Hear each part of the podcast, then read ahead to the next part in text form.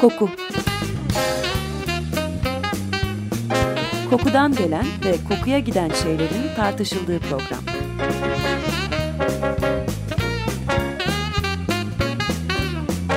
Hazırlayan ve sunan Vedat Ozan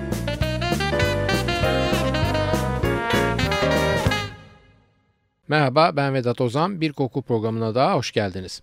Bir parfümeriye girdiğinizde çevrenizi saran raflarda yüzlerce rengarenk kutu ve şişe görüyorsunuz.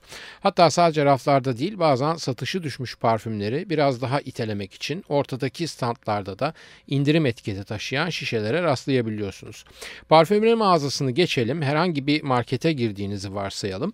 Diş macunları ve diğer kişisel bakım ürünlerinin yanında gene sizi bekler durumda çoğunlukla parfüm parfüm değil de o da tuvalet konsantrasyonunda şişelere rastlamanız olası.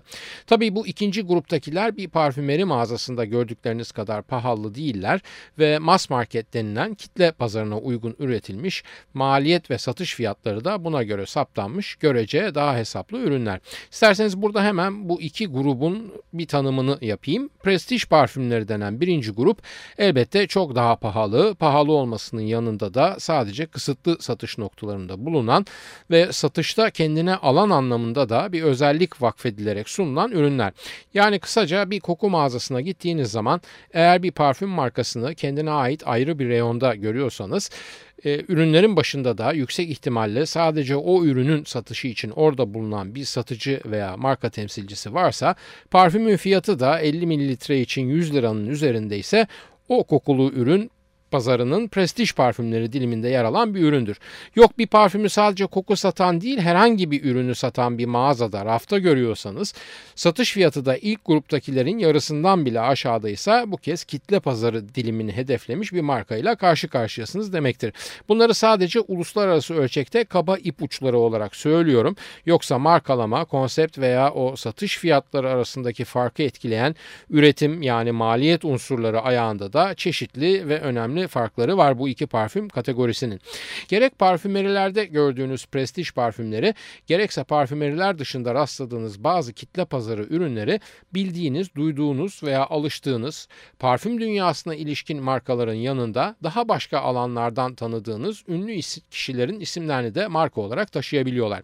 Kate Moss, Jennifer Lopez, Antonio Banderas, Gwen Stefani, Usher, Celine Dion, Mariah Carey, Donald Trump gibi celebrity tabir edilen ve başka alanlarda ünlenmiş kişilerin isimleri de yer alabiliyor bu etiketlerde.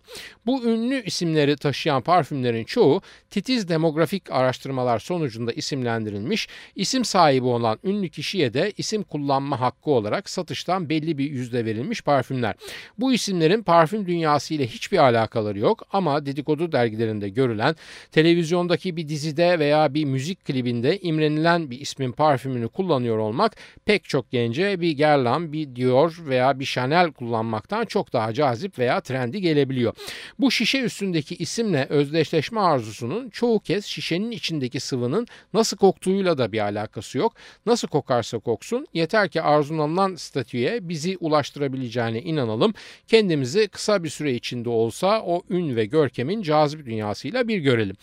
Bu koku dünyası dışındaki isimleri etiket olarak kullanıp parfüm satma işinin öncüsü ve halen lideri Amerikalı pazarlama devi Coty. Coty'nin ilk çıkardığı celebrity veya ünlü isim parfümü de 2002 yılında piyasaya sürülen Jennifer Lopez. Jennifer Lopez ismi altında veya kısaca J.Lo ailesinde satılan J.Lo Glow, Live veya Deseo gibi birkaç parfüm var ve bu parfüm ailesi 2004 yılından beri her yıl Coty'nin bilançosuna yaklaşık 100 milyon dolar ekliyor. Bu 100 milyon dolar sadece Jennifer Lopez ismi altında satılan parfümlerden geliyor ve diğer isimleri saymıyorum bile. Kulvarı açan Jennifer Lopez dediğim gibi 2002'de satılmaya başlanıyor ve 2007'ye gelindiğinde ismi altında parfüm satılan ünlü kişi yani celebrity sayısı 30'u geçmiş durumda. Bugün yani 2010 yılında piyasada kaç tane celebrity parfümü var? Hani ben biraz daha fazla ilgiliyim bu piyasayla ama inanın ben bile tam sayıyı artık bilemiyorum. Elbette bu kadar emek ve para harcanan bir iş karşılığını görmeden olmuyor. Çünkü hiçbir şirket parasını sokağa atacak olacak kadar deli değil. Küçük bir not uluslararası bir parfüm lansmanı için gerekli tanıtım bütçesi 30 ile 50 milyon dolar arasında değişiyor. Bir İngiliz perakende parfümeri zinciri olan The Perfume Shop'un genel müdürü Jeremy Siegel bu durumu şöyle özetliyordu 2 yıl kadar önce. 2004 yılında celebrity veya ünlü kişilerin isimleriyle satılan parfümler satışlarımızın %1'ini oluşturuyordu. Oysa şimdi aradan sadece 4 yıl geçmesine rağmen bu parfümlerin genel satışlarımıza oranı %10'un üzerine çıkmış durumda. Jeremy Siegel bunu söylediği anda The Parfum Shop bünyesindeki perakende dükkanlarında 600 markaya ait 1700 civarında ürün satılmakta. Tabii pop şarkıcıları veya film yıldızlarının isimlerine dolarcıkları yatırınca sadece o koku pazarlama şirketinin kontrol edebileceği krizlerin ötesinde de krizler çıkabiliyor. Elizabeth Arden grubuna bağlı Britney Spears veya Parlux grubuna bağlı Paris Hilton veya Estee Lauder grubuna bağlı Donald Trump medya önünde saçmalayıp ünlerine soru işaretleri ekleyince bu parfümlerin satışları da bu soru işaretlerine paralel düşüşler yaşayabiliyor. Bu anlamda getirisi bol ancak riski de çok yüksek bir alan bu celebrity veya ünlü medyatik isimler altında yapılan parfüm satışları. Bu şöhret lekelenmesine karşı yıldızlarla parfüm pazarlama devleri arasında yapılan ciltler dolusu özel kontratlar elbette bunun önüne geçebilmek o kişilerin yaşam tarzlarını süreli olarak kısıtlayan pek çok maddeyi de içeriyor ama her felaketi de elbette öngöremezsiniz ve birdenbire Paris Hilton'ın gizlice çekilmiş yatak odası görüntüleri internetteki video paylaşım sitelerini doldurabilir. Bu anlamda ünlü medyatik isimler dışında diğer ve görece daha tutarlı, kendilerince bir yaşam tarzını temsil eden moda markalarıyla yapılan lisans anlaşmaları daha risksiz oluyor. Adidas veya Calvin Klein'in ismini kullanan bir parfüm elbette Britney Spears veya Paris Hilton'ınkinden çok daha güvenli yatırımcısı için. Ancak gerçek şu ki özellikle genç segmentte böyle bir pazar var ve kimse bunu kaçırmak veya rakibine kaptırmak istemiyor. Buna karşı da kendi ürün karmaları içinde bunlara bir üst sınır koyarak güvenlik önlemi alıyor pazarlama firmaları ve bunların en büyüğü olan Coty'nin parfümlerinin %80'i lisans isimlerle satılan parfümler olmasına rağmen celebrity veya şöhret isimlerin oranı bu lisanslı ürün karmasında %15'i asla geçmiyor. Bu celebrity veya ünlü isimlerin parfümlerine bir o kadar da marketin ve girdiğiniz veya girdiğiniz moda ürünü mağazasının kendi markaları eklendiğinde ortaya yüzlerce parfüm markası ve yüzlerce seçenek çıkıyor. İçeriye belli karakterde belli adette müşteriyi çekebiliyor olmak ve belli bir pazar diliminde de tanınırlık böyle bir parfüm çıkararak ana iş kolu dışında ek bir gelir kapısı açmaya yeterli olabiliyor. Bu sadece yurt dışında böyle değil bir paşa bahçe mağazasında bile kasanın yanında sayısı 10 civarında ve her biri ayrı kokusal notaya vakfedilmiş 10 civarında paşa bahçe özel kolonyası bulabiliyorsunuz.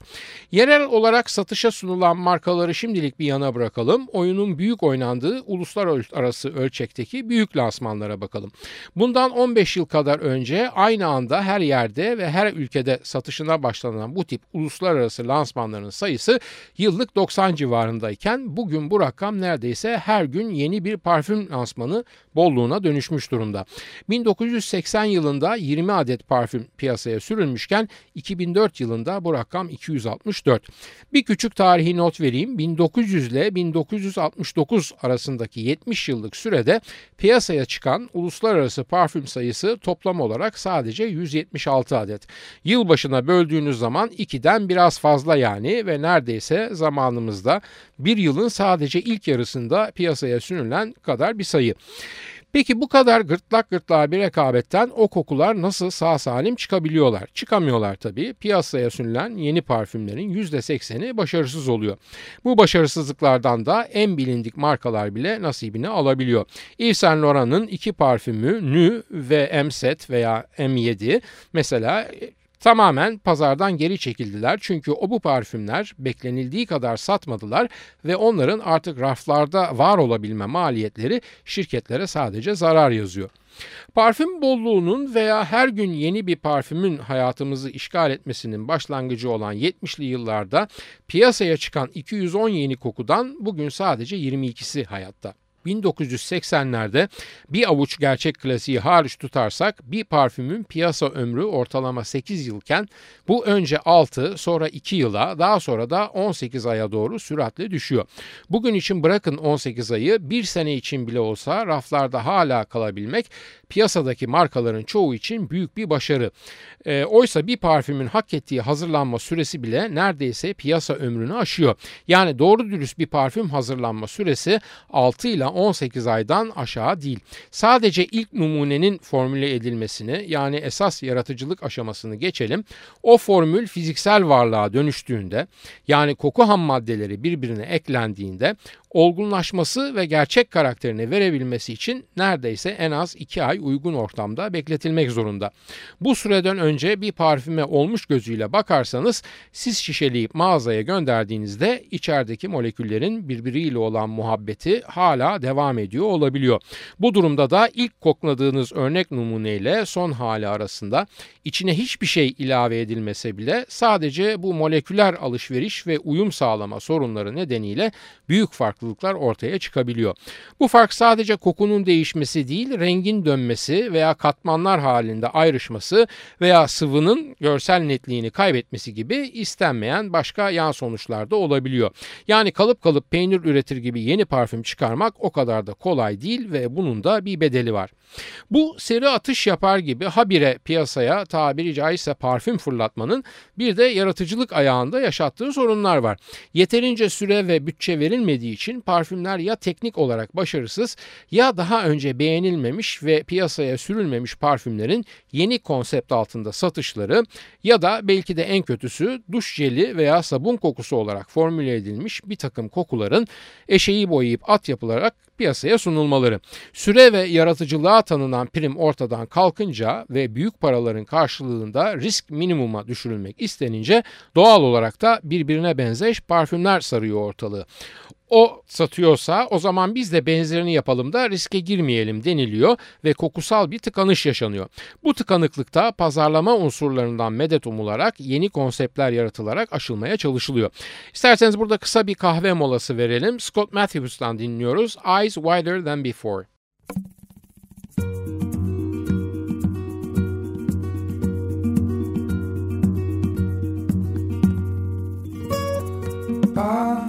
Follow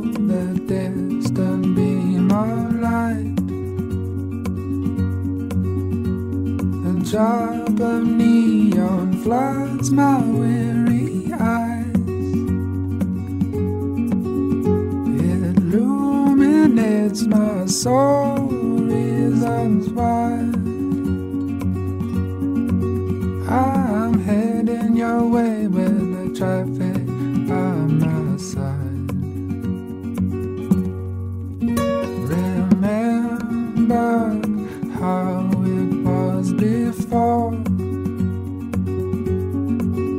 Just a minute away, I'd be knocking on your front door. Don't underestimate this precious time. Every second is treated as though there is no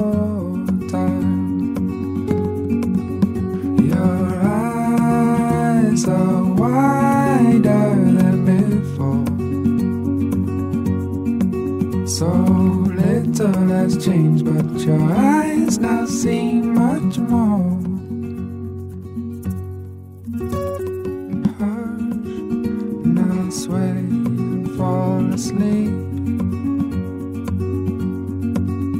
Gonna drive you away from the trampling of bustling feet.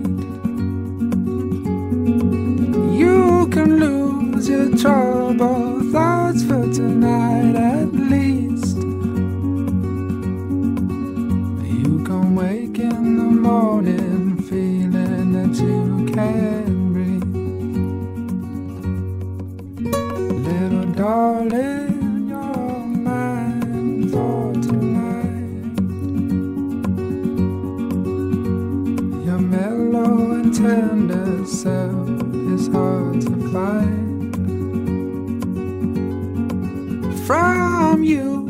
find. From you, my jaw, no doubt deep inside. I surrender myself to your presence and peace of mind. Your eyes are wider than before. So little has changed, but your eyes now see much more. So much more.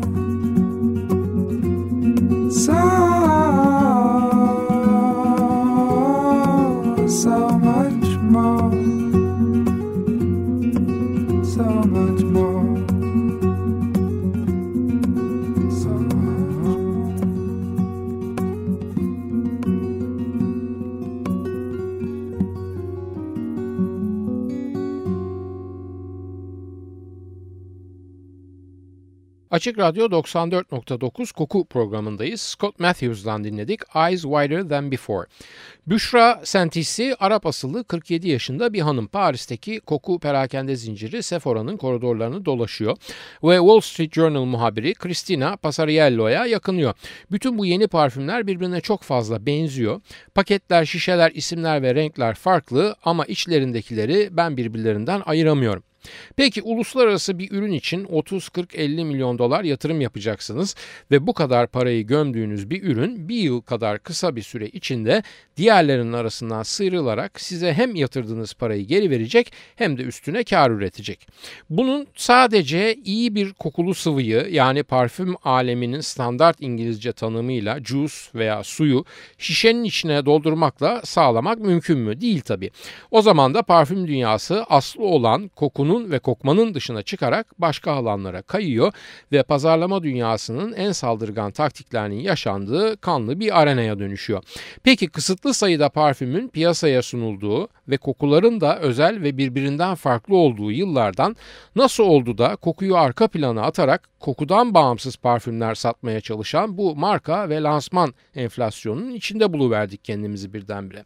Birdenbire bulmadık elbette. Son 45-50 yıl içinde adım adım bazen de sıçrayarak geldi parfüm dünyası bu duruma. Bunun suçlusu da bu işlerin doğudan sonra ikinci vatanı diyebileceğimiz Avrupa toprakları değil, bilakis oradan kilometrelerce uzaktaki yeni dünya yani Amerika. Avrupalı rakiplerine göre nispeten ucuz, yaratılan yeni kadın tipine ve onun toplum içindeki rolüne gayet uygun bir kavramsal çerçeve içinde pazara sunulan 3 Amerikan parfümü başlattı bu çoğalma ve çeşitlenmeyi. Revlon'un Charlie'si, Estee Lauder'ın Youth Dew ve Fred Hayman'ın Giorgio Beverly Hills isimli parfümleri. Önce Avrupalıların ve özellikle tabii Fransızların burun kıvırdığı pazar segmentlerini hedeflerinin odak noktalarına yerleştirdiler. Daha sonra da o güne kadar parfüm işiyle uğraşan hiçbir firmanın aklına gelmeyecek pazarlama taktikleriyle Avrupa'yı önce kendi Amerikan topraklarında yendiler. Daha sonra da kendi ülkelerindeki bu zaferi dünya ölçeğiyle yaydılar.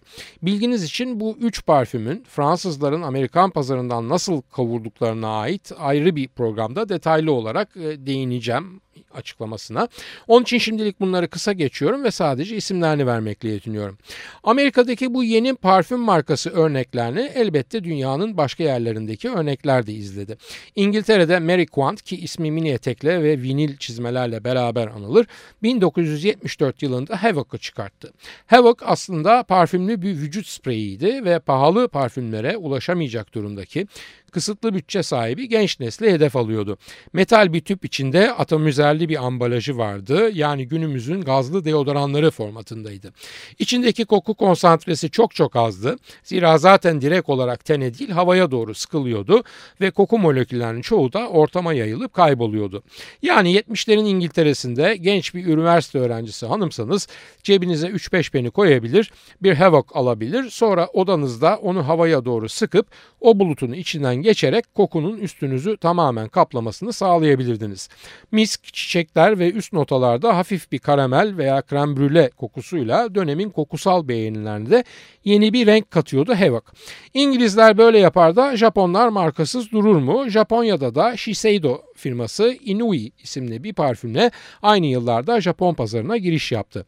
Kozmetik veya moda markalarının bu ardı ardına parfüm çıkarmaları bu kez de mücevhercilerin gözünden kaçmadığı ve oldukça karlı bu pazara 1976 yılında da Van Cleef Arpels firması First isimli parfümüyle adım attı. E hep kadınlar mı hakim olacak tüketici profiline erkeklere de sıra dışı bir şeyler gerekiyordu. Bu gerekeni de Christian Dior o Sauvage'la karşıladı ve hala yaşayan ve çok satan bir parfüm klasiğine dönüştü o Sauvage. 1977 yılında ise neredeyse ismi yüzünden pazarı göremeyecek olan Opium'un lansmanı vardı ve hemen ertesi yıl Estee Lauder'ın Opium'a cevabı olarak Cinnabar geldi. 1978'de Kaşarel'in Anaiz Anaiz'i kokusal beğenilerde biraz yön değişimine yol açtı ve yeşil taze kokular bir süreliğine perde arkasına çekilerek yerlerini beyaz çiçek kokularının hakim olduğu parfümlere bıraktılar. 80'li yıllar Yuppie'lerin yıllarıydı ve az önce bahsettiğim Giorgio Beverly Hills gibi kuvvetli kokan parfümler sadece süreni değil onun içinde bulunduğu ortamı da işgal ederek saldırgan veya abartılı parfümlere örnek oldular. Abartılı parfüm kulvarında bu Amerikan hamlesine cevap bu kez Christian Dior'dan geldi ve Poison veya Poison türünün nadir bir örneği olarak sahnede yerini aldı. Bu yeni tip çok güçlü kokan parfümlerin yol açtığı kokusal saldırganlık ve bundan doğan rahatsızlık o kadar ileri gitti ki Amerika'daki bazı restoranlar bu dönemde Poison veya Poison parfümünü sürünmüş müşterilerin yemek salonuna alınamayacağını küçük tabelalarda duyurdular. Endişeleri diğer müşterilerin kokudan rahatsız olmasının ötesinde parfümün kokusunun servis edilen yemeğin aromasını bastırması endişesiydi. Poison'un parfüm formunda konsantre oranı %37'ler seviyesindeydi ve bu yüksek konsantre oranından bağımsız olarak içinde kullanılan notalar etki ve kalıcılık açısından oldukça baskın notalardı. Tüberoz veya sümbülteber kokusunun en keskin hissedildiği parfümlerden biri olarak tarihe geçti Poison ve Love or Hate yani ya sev ya nefret et sıfatını hak eden neredeyse ilk parfüm oldu. Top tekrar Amerikalıların sahasına düşmüştü ki bu kez Calvin Klein aynı kuvvet ve saldırganlıktaki Obsession'la Poison'a karşılık verdi. Tabii ben size burada sadece en belirgin örnekleri anlatıyorum ama bu tenis maçı gibi mücadelenin sadece iki veya üç marka arasında geçmediğini, yılbaşına her bir taraftan, her bir markadan parfüm lansmanı olayının çığ gibi büyüyerek ve katlanarak artmakta olduğunu sanırım siz de fark etmişsinizdir. Az önce bahsettiğim Giorgio Beverly Hills, Poison veya Obsession kadar saldırgan olmasa da teknik anlamda içerik maddelerinin bazılarının aşırı miktarda kullanılarak öne çıktığı başka parfümler de var bu dönemde. Guerlain'ın Samsara'sı mesela tam bir sandal ağacı overdose'u veya aşırı dozu örneğidir. 80'lerin başında e, diğer bazı çok güçlü kokan çiçekçisi parfüm lansmanları arasında Guy Laroche'un Clandestini, Cartier'in Panteri, Cacharel'in Lulu'su, Chopard'ın Happy Diamonds'ı ve Boucheron'un gene aynı isimli Boucheron'unu sayabiliriz. Tabi bu güçlü kokuların yanı sıra daha düşük bir profil çizen Yves Saint Laurent'in Paris'i, e, Guerlain'ın Jardin de Bagatelle veya Estee Lauder'ın Beautiful'ı gibi isimlerde 80'ler furyasının diğer önemli parfümleri arasında yer aldılar. 80'ler bitip 90'lara gelindiğinde 90'ları karşılayan ilk kayda değer parfüm Lancome'un Trezoru oldu.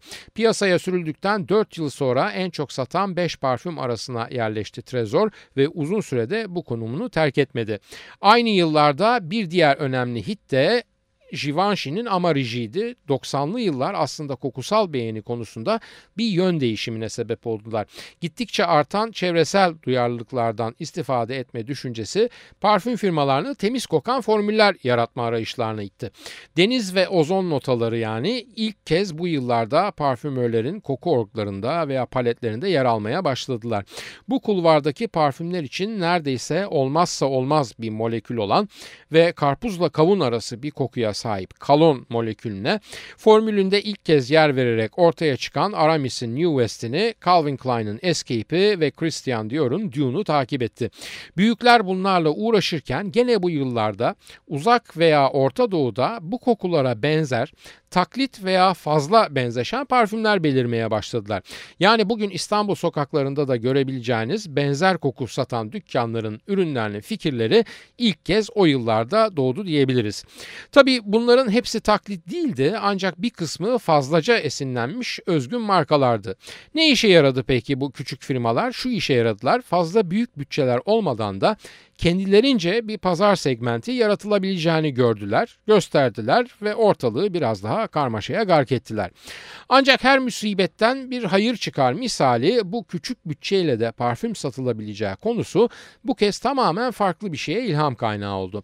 70'lerden beri koku dünyasını eline geçiren ve birbirine benzeyerek kokan yüzlerce ana akım parfüm arasında kök felsefesini şişedeki kokunun asıl olduğundan alan kokunun aslına sadık kalarak diğer klasikleşmiş pazarlama unsurlarını kendinden uzak tutmaya çalışan niş parfümlerin doğum sancılarına şahit olmaya başladık. Bu doğumda elbette internetin de yayılması ve hızlanmasının dolayısıyla dükkan kirası maliyeti olmadan veya tek bir küçük dükkanla marka olunabileceği gerçeğinin de katkısı oldu.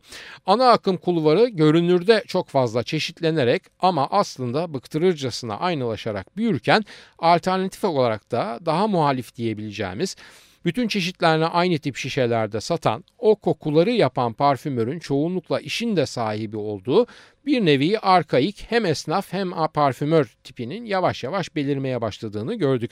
Evvelki yüzyılda Paris veya Venedik sokaklarında örnekleri görülen ve sahibinin ismiyle anılan, sahibinin de gerçekten dükkanın arkasındaki bir odada kıymetli kokulu yağları bir ayin havası içinde huşuyla kendinden geçerek damla damla karıştırdığı o parfüm ve parfümör tipi ilk başta tabii tüketici tarafından yadırgandı. Ancak sundukları ürünlerle büyük ölçekte birlikte üretimin getirdiği aynılaşmanın dışına çıkarak ve belki de daha da önemlisi içlerinde parfümlerini herkese birden beğendirme endişesi taşımayarak bir süre sonra farklılık arayışı içindeki tüketicilerden kabul görmeye başladılar. Bu kabul görme öyle boyutlara geldi ki başta niş parfümleri kaale bile almayan ana akım parfüm markaları bu kez onlardan tedirgin olmaya başladılar. Onlar tedirgin olmaya başlarken biz maalesef vaktimizin sonuna geldik. Haftaya bu konularla tekrar devam edeceğiz efendim. Soru, öneri ve eleştirileriniz için e-posta adresimiz kokuprogrami.yahoo.com Bugünkü yayınımızda geçen konulara ilişkin için görselleri günün ilerleyen saatlerinden itibaren facebook.com Taksim Vedat Ozan Koku adresinde görebilirsiniz. Efendim hepinize iyi günler diliyorum. Ben Vedat Ozan. Radyonuz kokusuz kalmasın sevgilerimle.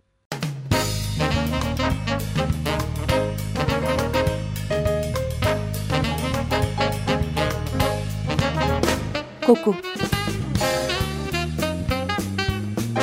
Kokudan gelen ve kokuya giden şeylerin tartışıldığı program.